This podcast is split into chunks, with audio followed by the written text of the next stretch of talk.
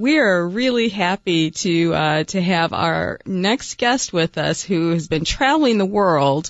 Uh, Johnny Jet, you know, he has a job that we really aspire for. He's a professional, professional traveler. Never knew there was such a thing, and Johnny has created a niche for himself. And I've been wanting to do this, Johnny, for the last couple of weeks. Here's Johnny. Thank you. and I'm not I'm not doing the Jack Nicholson impersonation, so but, That's my job. yeah. How are you? Where have you been? And uh I mean you've been Uh, all over. I'm back home in California, Okay. but I just came back from around the world. I went to uh, London, check out the new Terminal 5 Uh-huh. that British Airways building, yeah. which is going to be incredible. Yeah. Yeah, you And were then- in South Africa too. I saw. Yeah. hmm Hawaii. South Africa, Yeah. Hawaii, and then I went to Abu Dhabi Ugh. and uh, Thailand. Thailand, and and you also found time to squeeze in Phoenix and Glendale for uh for the Oh, Super Bowl. Super too. I know. When I got home from the round the world trip, I was like, you know what? I'm happy to stay home for a month. And I got a call the next day to go to the Super Bowl, and I was like, I can't turn that down. oh my! And You and I'm sorry we didn't hear from you because why? You know, Uh, you, you I lost my voice. no, no, I'm, I, I was hinting you needed us to go with you to the Super Bowl. Oh, Bowl. I'm sorry. I was done- gonna, I was going to bring you guys, but you know. Yeah, yeah, yeah, well, yeah. We haven't made the A list just just yet, but uh, Johnny, tell us how was South Africa? We loved South Africa when uh, when we were there two years ago, uh, and it's just one of those places that just uh, that just makes you say, "Wow."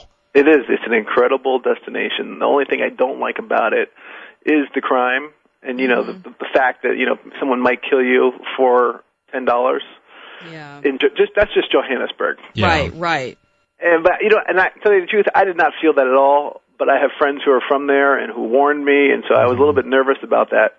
But you know, I, I stayed away from those areas, and I didn't have any problems. And I went up to for a safari up in up in Hoedspruit, and it was one of the most amazing experiences of my life. I, I went you- on an elephant back ride, a hot air balloon safari. Wow. Well, yeah, you, uh, you know, South Africa really is is a, a place where Ian and I, you know, if we had the uh, resources right now, we'd have a property there in a heartbeat.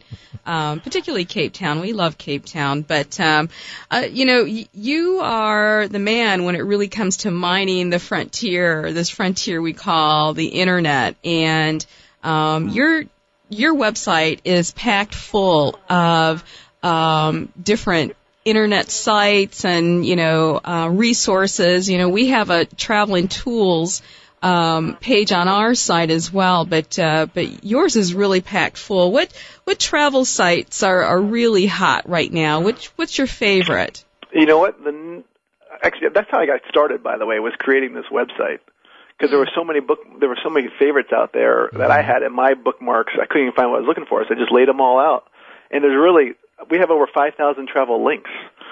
So, and actually, I just spent the last three days going through them all and adding new ones, and I have to do it all week.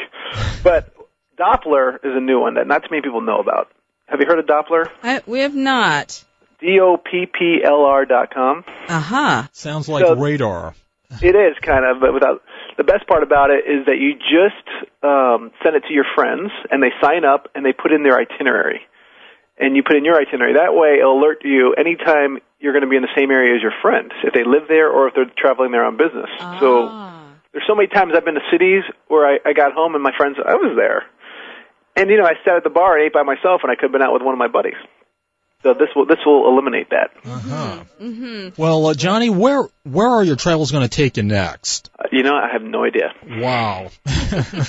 Well, you, he, Johnny wants to rest for a while. I think. Yeah. I, I, I'm taking the next week off, and then actually I do know where I'm going. I just don't want to tell you because it'll ruin the Uh-huh. surprise. But I have some good. I have some good travels up my sleeve. All right. All And- right. and- My of goal is to go. My goal is to go to ten new countries a year.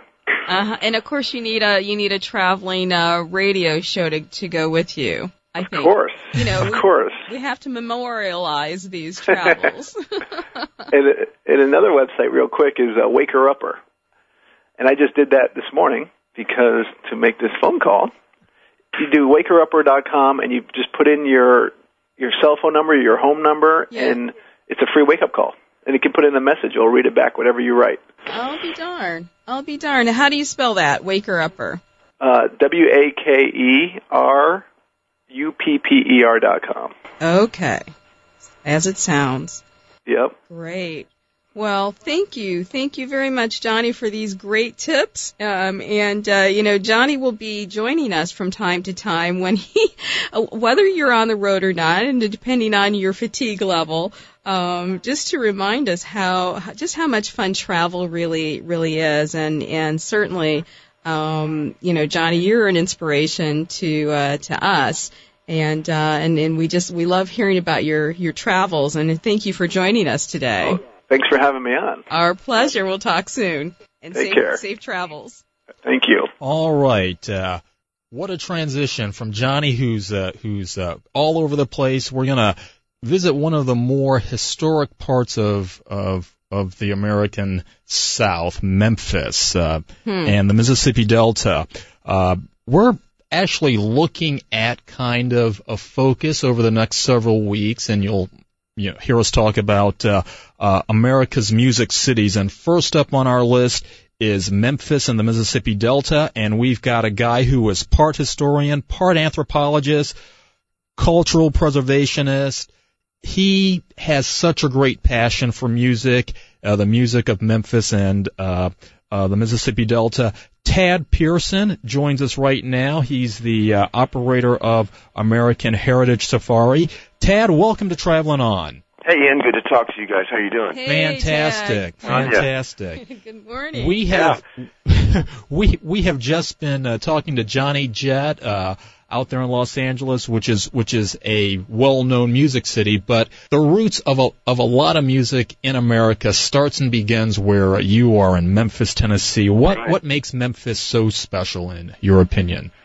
Gosh, I, you know, in terms of the musical heritage, uh, I really think that it's, uh, you know, the what produced a lot of it was just that, you know, the wild mix uh, of cultures in this area. It wasn't uh, just one or the other. You know, uh, uh, African Americans coming up through the Mississippi Delta, uh, you know, white European immigrants coming across Tennessee, bringing banjos and uh, you know, brass instruments and uh the you know the rhythms and the drum and all that just all kind of clashed here and mixed and uh you know that's where it, uh, that's where I, I I say American pop music uh, began when the Irish fiddle met the African drum in Mississippi.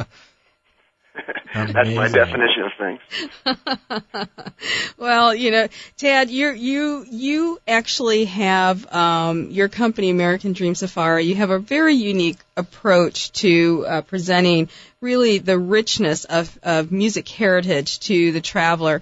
Um, I know you drive around, and I'm looking at a picture of you right now in a uh, 1955 Caddy. That's right. Um, that's beige, not pink. I know I've, I've been corrected on that. So, well, you know, it's it's funny. It's the power of association, but I mean, every you know, Elvis's Cadillacs were pink, you know, and so everyone just wants this caddy to be pink so bad. they see it as a pink caddy. but you you actually take your your customers um, on tours in in this in this caddy. Yeah. Now, pretend you know we're we're in the back seat and driving around with you. What would we see? Who are we likely to see? I mean, kind of Gosh, take us uh, through a uh, tour. Good question. Um, you know, I mean, the, the, the caddy is important, I think, in in the tour. But uh, typically, I meet my guests at the Fountain of the Peabody Hotel. That's the great, you know, legendary landmark in downtown Memphis. And uh, f- Bernard Lansky is a clothier there in the lobby of the Peabody Hotel, who sold, you know, the, basically the Memphis style to uh, you know Elvis, B.B. King, Johnny Cash. He's got stories about all those guys coming into his store on Beale Street and uh, you know picking up their threads there, setting the style. Uh, but you know Elvis, the housing project where he lived uh, in high school, you know Humes High School, where he, uh, the, the picture of Elvis that I like to paint for my customers is not just Graceland and the you know the king of rock and roll, and there he sat, you know. Uh, but I mean the hard scrabble life that he Mhm. lived in Memphis and came up, and uh, you know the real influences that were uh, you know, he absorbed, and and you know see it in his music. But uh, Memphis, I mean, uh, the soul side of town, you know, Stax, uh, Stax is on McLemore Avenue, and that's near uh, right around the corner is Willie Mitchell's recording studio, and Willie just got a lifetime achievement this uh, past week at the Grammys. But that's where Al Green recorded his big hits. So all these neighborhoods, you know, sort of still exist, and uh, you can just kind of. I li- that's what I like to cruise through and show people, kind of the offbeat neighborhoods where the, the, the music and the musicians came from. Hmm. Now you know the the um, the area where you are, uh, Tad, is really it's such a small region of the country, but some huge giants, music giants, have come from that that region. What what is it about you know Memphis and the Mississippi Delta that's that's really um, made this region so so rich in music heritage? I, I, mean, that, that's a good. You know, everyone would say it's the water, but. uh Uh, uh, Mississippi I mean, mud. It's, it's true. You know, Memphis, to, the, the Mississippi Delta is Memphis to Vicksburg, about 250 miles north to south.